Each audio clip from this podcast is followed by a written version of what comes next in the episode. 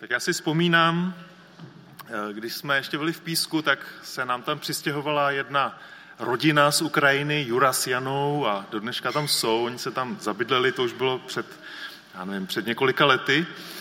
A vzpomínám si, že Jana vždycky o mě říkala, Ondro, ty vždycky, když kážeš, tak i když e, nás někdy v neděli bylo méně, e, tak, tak vždycky kážeš, jako kdyby tam byly tisíce lidí. Tak to si budu asi do smrti pamatovat a pokusím se o to i dneska kázat, jako kdyby tady byly tisíce lidí. Tak před námi je týden zborového půstu a modliteb a zítra to začíná, potrvá to do příští neděle.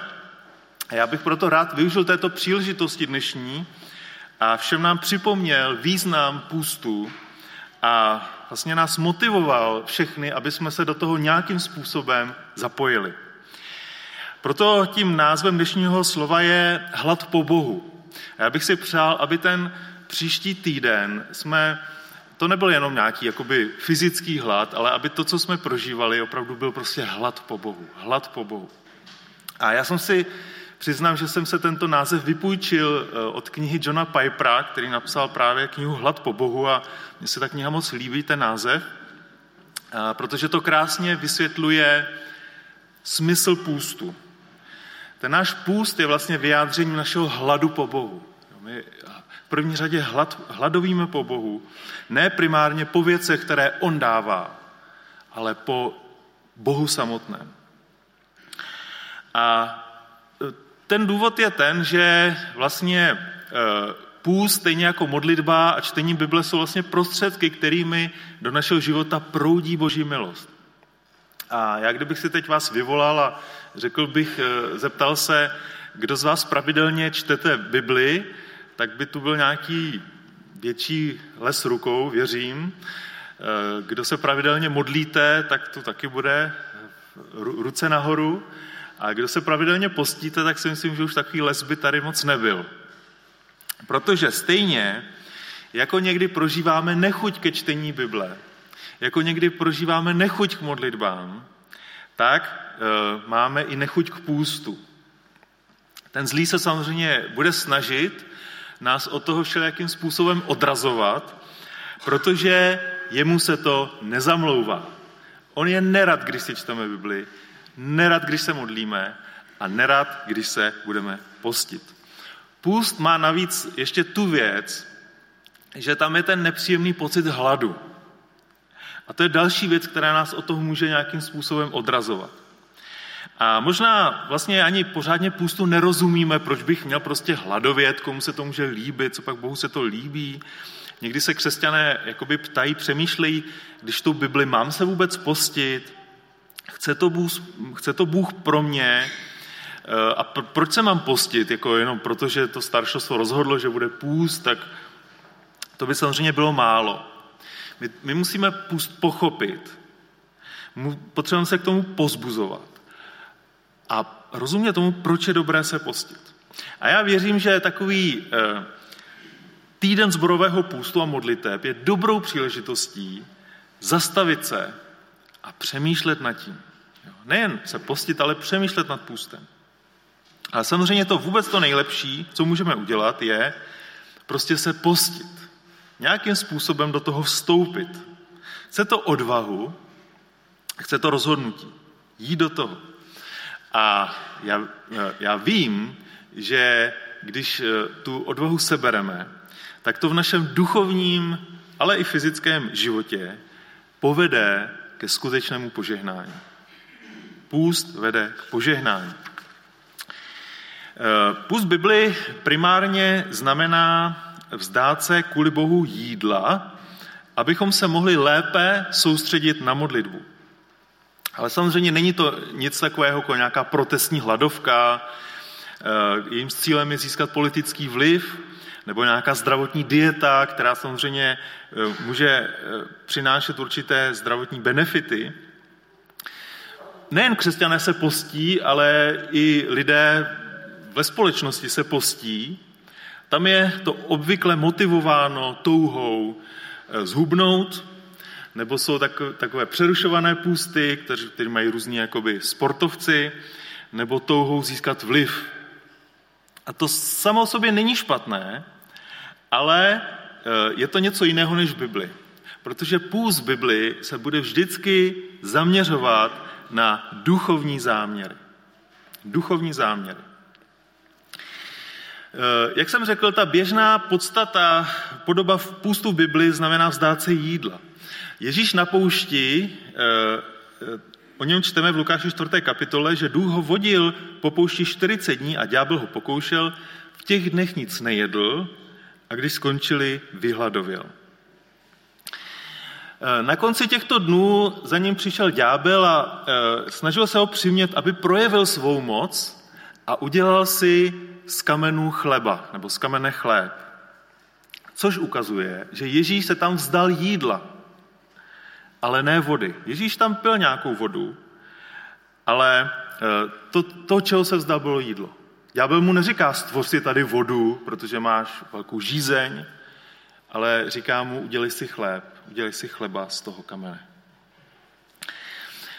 Takže to je vzdát se jídla, ale v Bibli samozřejmě najdeme i takzvaný částečný půst. E, v tom částečném půstu jde o omezení jídla, ale ne úplné zřeknutí se. A já bych možná na začátek e, takový půst doporučil. Pokud s tím ještě někdo nemáte zkušenost, tak to může být dobrý začátek. E, příklady tohoto přístupu najdeme v knize Daniel. Už v první kapitole je taková něco, co se někdy nazývá Danielova dieta, kdy eh, Daniel říká komorníkovi babylonského krále, to první kapitola, 12. verš, říká, zkus to prosím s námi na deset dní, ať nám dávají k jídlu jen zeleninu a k pití jen vodu. A ten výsledek byl velmi zajímavý. Eh, čteme, že komorník jim vyhověl a na deset dní to s nimi zkusil. Po deseti dnech vypadali zdravěji a silněji než všichni mladíci, kteří jedli z královského stolu. Komorník tedy odnášel jejich vybrané pokrmy i víno, které měli pít a nosil jim zeleninu. A Bůh ty čtyři mládence obdaroval znalostí a pochopení veškerého písemství a moudrosti. Vidíte určitý částečný půst, který má vliv na jejich tělo, na jejich mentální zdraví, ale samozřejmě má obrovský duchovní dopad, protože to nastavil vlastně to jejich působení na tom dvoře babylonského krále a oni se vlastně těm babyloncům díky tomu nepřizpůsobili, protože od začátku si nastavili hranice a byli prostě jiní než ti ostatní, kteří se přizpůsobili. A proto se Daniel rozhodl, že v tomto stylu bude pokračovat i dál ve svém pozdějším životě. A tak v Daniele 10. kapitole od 2. verše čteme o tom, jak Daniel držel tří týdenní smutek. A říká, nejedl jsem žádné vybrané pokrmy, maso ani víno jsem nevzal do úst a nepotíral jsem se žádnou mastí, dokud ty tři týdny neuplynuly. Takže vidíte, že nejen na začátku, ale později ve svém životě Daniel toto praktikoval. Kromě toho praktikoval i kratší půsty a mně se zdá, že právě v případě těch kratších půstů se zřekl úplně jídla, ale ty delší půsty byly o určitém omezeném příjmu jídla. A my v tom samozřejmě Daniele můžeme následovat. Já si myslím, že do této kategorie bychom mohli mm, vložit ty půsty, eh, které se třeba týkají půst třeba od televize, nebo půst od kávy, nebo půst od sladkostí, nebo půst od sociálních sítí, nebo obecně internetu a, a prostě další věci, do kterých si sami můžete prostě dát věci, o kterých víte, že nějak zápasíte, že vám to možná bere čas na modlitbu a na čtení Bible, tak se prostě těch věcí na určité období života vzdát. Myslím si, že to může spadat do této kategorie. Vedle toho samozřejmě v Bibli se můžete setkat s takzvanými extrémními půsty, které si vyžadovala extrémní situace. Tak například ve starém zákoně najdete půst, tří, třídenní půst židů a Ester. A od čeho oni se pustili, postili? To byl totální půst. Oni se pustili od jídla i od vody. V V Ester 4. kapitole, 15. verši čteme, že Ester řekla Mordechajovi, jdi a schromáždí všechny židy v Súsách, ať se se mnou postí tři dny, ať nejedí ani nepijí ve dne ani v noci. I já a mé dívky se takto budeme postit. Potom půjdu ke králi, ačkoliv je to proti zákonu. A zahynuli, zahynu. Ta situace byla taková, že Židům a Ester v celé perské říši šlo o život. Eh, pokud, eh, hm, protože ten Haman tam prostě byl a usiloval jim o život, protože prostě nějak záviděl, žádlil. A Ester eh, šlo o život, protože pokud se nepozvána ukázala před králem, tak měla být popravena, pokud jí král neudělí milost. To byla velmi extrémní situace, kdy opravdu šlo o lidský život, která si vyžadovala extrémní půst a možná i díky tomu, a věřím, že ano, to nakonec všechno dobře dopadlo, Ester dostala milost, všichni židé byli zachráněni a jediný popravený byl ten, který o tu, tu, tu jejich likvidaci usiloval a to byl Haman. Takže extrémní půst. Další extrémní půst nacházíme v Novém zákoně a to při obrácení apoštola Pavla. Ve skutcích 9. kapitole čteme, že když se Saul zvedl ze země, protože se mu ukázal Ježíš v takovém oslnivém světle, otevřel oči a nic neviděl. Museli ho do Damašku odvést za ruku. A pak je napsáno, že po tři dny neviděl, nejedl a nepil. Tři dny neviděl, nejedl a nepil. Takže opět velmi dramatická situace a e, přesto tyto půsty můžeme zařadit do kategorie ještě přirozené půsty. Protože když se na to podíváte z lékařského hlediska, tak člověk vydrží bez vody právě tyto tři dny. Bez jídla mnohem, mnohem déle, ale bez vody vydrží tři dny. A to je právě případ Apoštola Pavla a případ Ester v Perské říši. Ale pak jsou v Bibli opravdu půsty, které hm, patří do úplně jiné kategorie a to můžeme dát eh, pod hlavičku nadpřirozené půsty. To jsou dva půsty ve starém zákoně, které se týkají Mojžíše a Eliáše. Protože oni 40 dní, 40 dní nic nejedli a nic nepili. A to není normální a doma to raději neskoušejte, protože to, to, to není prostě přirozený půst.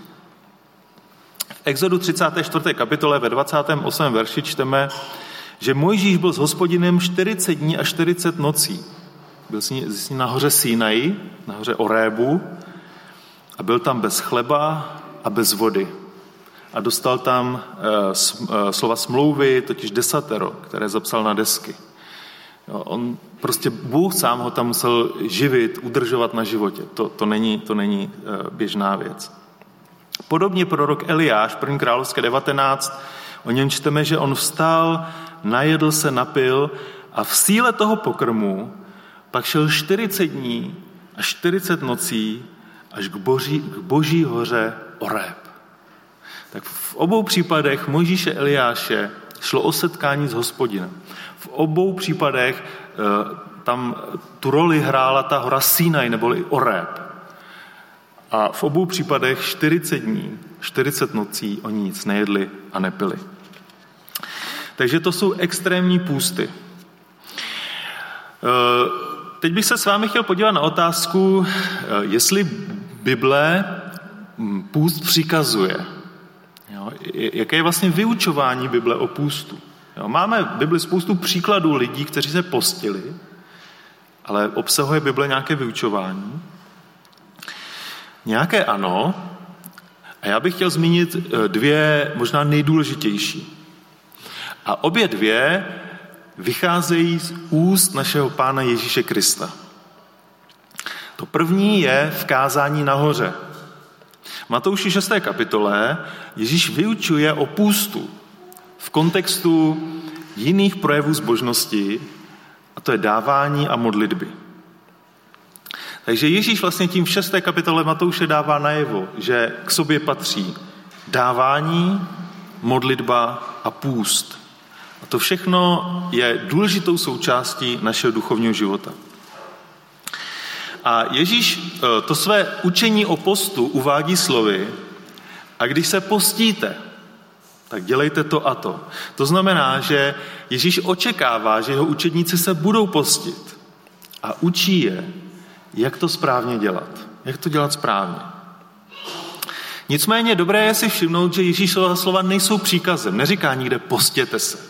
Ve skutečnosti nikde nový zákon neříká postěte se.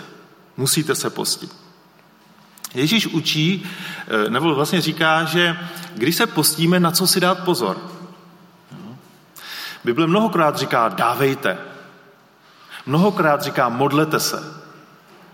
Ale nikde neříká postěte se.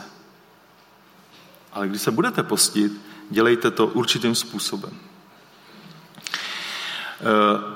Tak to je to první, eh, první Ježíšovo slovo o pustu. To druhé Ježíšovo slovo o pustu je odpověď na dotaz učedníku Jana Křtitele. Oni přišli za Ježíšem a říkali, pane, my nerozumíme tomu, my nerozumíme jedné věci. Jak to? Že se učedníci farizeů a učedníci Jana Křtitele postí, jo, ale Ježíšovi učedníci se nepostí. Jak je to možné? A co jim říká Ježíš? On jim říká, eh, je to Matuš 9.15, mohou se ženíchové, mohou eh, ženíchovi přátelé truchlit, dokud je ženich s nimi. Přijdou dny, kdy jim bude ženich vzat a tehdy se budou postit. A to je možná takové nejpřímnější Ježíšovo slovo o tom, že se křesťané mají postit. Je to o tom, že eh, s Ježíšem přišlo něco nového. Eh, Boží království se projevilo. Lidé byli uzdravováni fyzicky, osvobozováni od zlých duchů, duševně. Byly jim odpouštěny hříchy a prožívali smíření a pokoj s Bohem. Ženich byl s nimi. A to byl důvod k oslavě a radosti, ne k půstu. A pak přišla doba, kdy od nich byl ženich vzat a tehdy začali důvody k půstu. Abychom se ptali, eh, kudy nás chce Ježíš vést, po které cestě máme dál jít. A vidíme to ve skutcích apoštolů, kde se první křesťané scházeli, ženich od nich odešel a oni se tam začali postit. Ve skutcích 13 čteme, že půst byl jejich součástí uctívání pána a při té bohoslužbě, když se oni eh, postili, tak byli vybráni eh, a poslání Pavel a Barnabáš jako misionáři do oblasti Malé Ázie. Eh, v další kapitole ve skutcích 14 vidíme, jak při modlitbě a půstu Pavel s Barnabášem vybírali starší každého zboru Malé Ázii. Takže oni se ptali, co máme, pane, dělat? Co, koho máme vybrat za starší? A postili se přitom a pán jim odpovídal. A vybírali eh, služebníky, vybírali misionáře. To, že půst nám e, není nikde dán jako příkaz, ale jako příklad, má svůj význam. Protože půst je určitá vnější věc, která se velmi snadno může stát něčím takovým neradostným a takovým prostě jako takovým zákonickým, jo, takovým prostě... A Ježíš zdůrazňuje, že půst má být něco skrytého, že to musí právě vycházet z toho ochotného, dobrovolného srdce. A dokonce Ježíš říká, že vlastně to ani na nás nemá být poznat, že se postíme. Jo. Když se postíme, tak se máme vymydlit, namazat, prostě máme vypadat dobře. Ne nějak strápeně. Aby půst bylo něco, byla záležitostí našeho hladu po Bohu, naše, našeho vnitřního srdce. A ne něco vnějšího, co chceme ukázat druhým lidem. Do pustu nemůžeme nikoho nutit. Je to vždycky věc dobrovolná. Můžeme k pustu vybídnout, jako to máme teď od zítřka, ale člověk se nakonec pro něj musí sám dobrovolně rozhodnout. A také si zvolit, jakým způsobem ten půst bude vypadat. Bible obsahuje více forem půstu, jak jsem vám hm, předkládal, a je na nás, abychom si v závislosti na tom, jak se cítíme, v závislosti i na našem zdravotním stavu, prostě nějaký půst vybrali. Bůh nám v tom dává svobodu. Každopádně Ježíš to dělal, apoštolé to dělali a i od nás čeká, že to nějakým způsobem budeme dělat, abychom se skrze půst naučili přibližovat k Bohu. Jo? Aby to pro nás nebylo nějaká, nějaká prostě povinnost, kterou si musíme odbít, ale aby to pro nás byla radost, která nás bude přibližovat k Bohu. A já jsem v půstu opravdu prožil nádherné chvíle. Mně se do toho nikdy nechce, ale když už se začnu postit, tak eh, vždycky za to Bohu chválím a děkuju, že to je něco prostě úžasného. Samozřejmě velmi důležitá je motivace, eh, která nás k půstu vede. Jestliže se postíme kvůli tomu, aby jsme Boha o něčem přesvědčili, o nějakých svých přáních, tak na půst rovnou zapomeňte, to je špatně. Používat půst k tomu, abychom k něčemu přinutili Boha, je prostě špatně. Půst je věc, ve které se musíme především soustředit na Boha, na jeho přání, ne na naše. Náš hlad po Bohu se projeví tím, že se pro ně budeme dobrovolně postit kvůli Bohu, prostě abychom se na něj soustředili. A e, svými posty a modlitbami máme sloužit Bohu stejně jako e, prorokyně Ana. Prorokyně Ana. Bylo jí 84 let, Lukáš 2. kapitola, 84 let. Většinu svého života prožila jako vdova a zbytek svého života prožila na chrámových nádvořích. Čteme o ní Lukáš 2.37. Nevycházela z chrámu a dnem i nocí sloužila Bohu posty a modlitbami. V 84 letech. Už jsem zmiňoval skutky 13, tam v Antiochii. Čteme, že jednou, když uctívali pána a postili se, řekl Bůh, oddělte mi Barnabáše eh, a eh, Pavla pro, tu, pro to misijní dílo. A z té fráze vypadá, jako že se tam postili pravidelně, že uctívali pána, postili se. Takže to jsou mnoho, mnoho prostě biblických příkladů toho, jak se křesťané Nového zákona i boží lidé Starého zákona postili. Já bych chtěl zmínit ještě ale e, některé další užitky půstu. Eh, ten jeden eh, užitek je v tom, že půst v nás odhalí to, co nás ovládá. Něco odkryje v nás. Při půstu začnou ty skryté věci našeho srdce vyplouvat na povrch. Pícha, hněv, závist, hádky, strach. Při půstu to na, začne prostě vyplouvat. Nejprve si budeme říkat, že hněv je prostě důsledek toho, že máme hlad. Ale pak objevíme, že hněv je něco, co je prostě v nás a my už nemáme sílu to skrývat, protože jsme celý zesláblí. A to je vlastně pro nás požehnání, protože když to zjistíme a když se to vynese na světlo, tak my víme, co s tím. Vyznat to Bohu a přijmout uzdravení skrze moc Ježíše Krista. Prostě vyznat to Bohu. Další užitek je, že, Bůh nám, že půst nám pomáhá pochopit, co je skutečným zdrojem našeho života. Ježíš, když se postil na poušti, tak citoval pátou knihu Mojžíšovu a řekl, nejen chlebem živ bude člověk, ale každým slovem vycházejícím z božích úst. My ve skutečnosti při půstu vlastně prožíváme a objevujeme, že při životě nás neudržuje jídlo, ale při životě nás udržuje Bůh.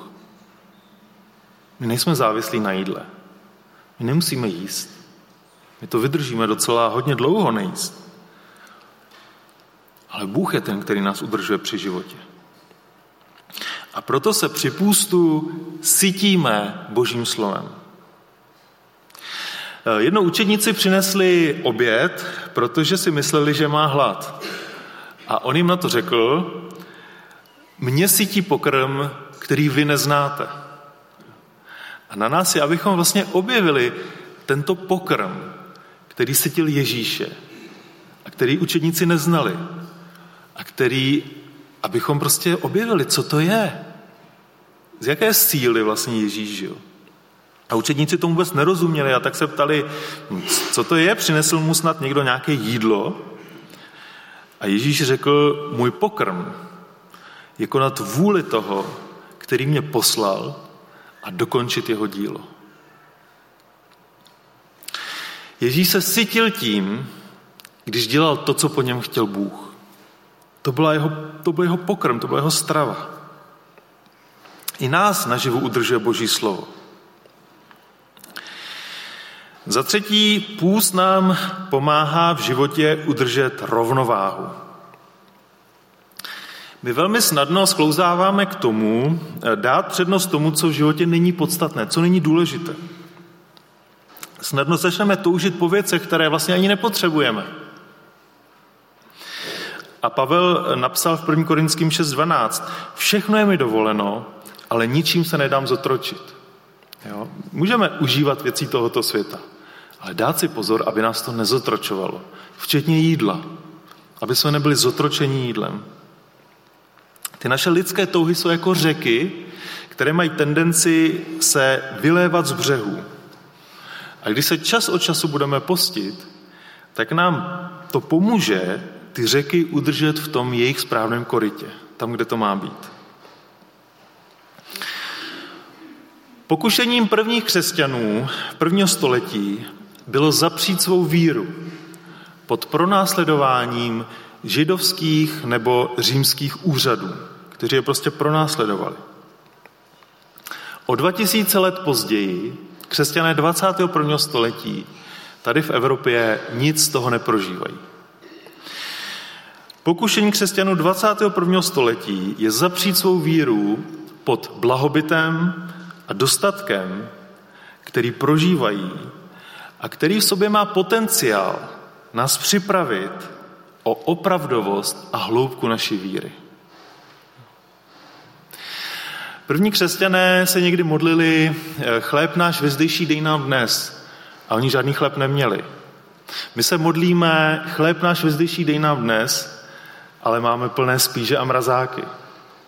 A tak prostě neprožíváme to, co prožívali ti první křesťané. My všichni známe Ježíšovo podobenství o rozsévači. Eh, Ježíš eh, o tom mluví v Matouši 13. kapitole a, mluví, a ve 22. verši říká, dotrní je zase to u toho, kdo slyší slovo, ale starosti tohoto světa a oklamání bohatstvím to slovo dusí a tak se stává neplodným. A to je něco, to je prostě určité varování pro každého z nás, abychom se nenechali pohltit, ovládnout tím, co máme ale dokázali si najít čas na Boha, na Boží slovo, abychom pro něj žili. I s tím vším, co máme. A nenechali uh, si to tím to slovo udusit. A proto je pro nás čas od času zdravé a užitečné se postit. My se rádi díváme na ty dary, které nám Bůh dal, ale při půstu se díváme výš, díváme se na toho dárce, Dárce, který nám to všechno dává. Za čtvrté, půst často přináší průlom v duchovní oblasti. My se někdy modlíme, hledáme prostě kudy dál a neslyšíme Boží hlas.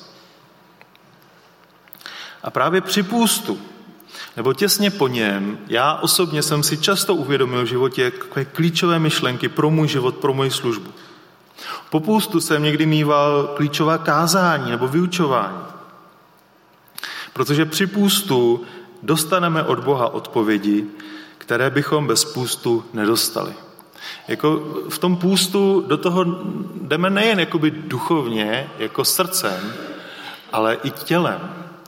Jako, jako ta naše oběť není jen oběť rtů, ale prostě oběť naší energie, našeho času, naší síly. Na závěr uvedu eh, můj oblíbený verš proroka Daniele. V desáté kapitole 12. verši k Danielovi promluvil muž oděný plátnem, přepásaný opaskem z rizího zlata. Podle popisu si myslím, že to byl sám pán Ježíš a řekl mu, neboj se, Danieli, už od prvního dne, kdy se ke svému Bohu začal modlit za porozumění a pokořovat se před ním v postu, byly tvé prozby vyslyšeny a já přicházím s odpovědí na ně. Od prvního dne, kdy se začal pokořovat, byly tvé prozby vyslyšeny a já přicházím s odpovědí na ně. A to je úžasné slovo a úžasné pozbuzení do, eh, do toho, abychom se postili, abychom se modlili a postili. Kdyby eh, Daniel měl eh, zborový týden půstu a modliteb a kdyby se začal postit a modlit v pondělí, tak už v pondělí byly jeho prozby vyslyšeny. A už v pondělí Bůh poslal svého anděla s odpovědí pro Daniela. Tak já nevím, za co všechno se budeme modlit, postit. Bratr Jarek nám poslal určitá témata, ale možná k tomu přidáme své další témata, další věci, se kterým v životě možná dlouhodobě zápasíme, nebo nějaké touhy, které prostě do nás Bůh vložil, které jsou správné, které jsou legitimní. A když sebereme odvahu a vstoupíme do toho, tak už ten den Bůh pošle svou odpověď. A bude to nějaký čas trvat, než ta odpověď k nám dojde. Jo, čteme o tom u Daniele, že uh, už ten den jsem byl poslán, ale pak přišel ten kníže Perského království a kníže Řeckého království a teď se mnou svedli nějaký boj a prostě nemohl jsem přijít hned, ale jsem tady.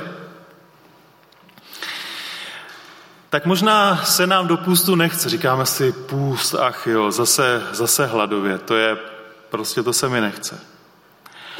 Ale když v sobě severeme tu sílu, tu odvahu a rozhodneme se, jako apoštol Petr vstoupit na tu vodní hladinu, prostě víc té lodi, vstoupit do neznáma. E, nevíme, co nás čeká, ale prostě stejně do toho jdeme. Přiblížit se k Bohu skrze půst. A budeme do toho tím správným způsobem. S tou správnou motivací. Tak já věřím, že to bude mít opravdu velký dopad pro život každého z nás. A velký dopad i pro život našeho sboru. Prostě půst má význam, je to, je to boží věc, je to něco, k čemu nás Ježíš zve, co apoštole dělali, co všichni lidé ve starém zákoně dělali.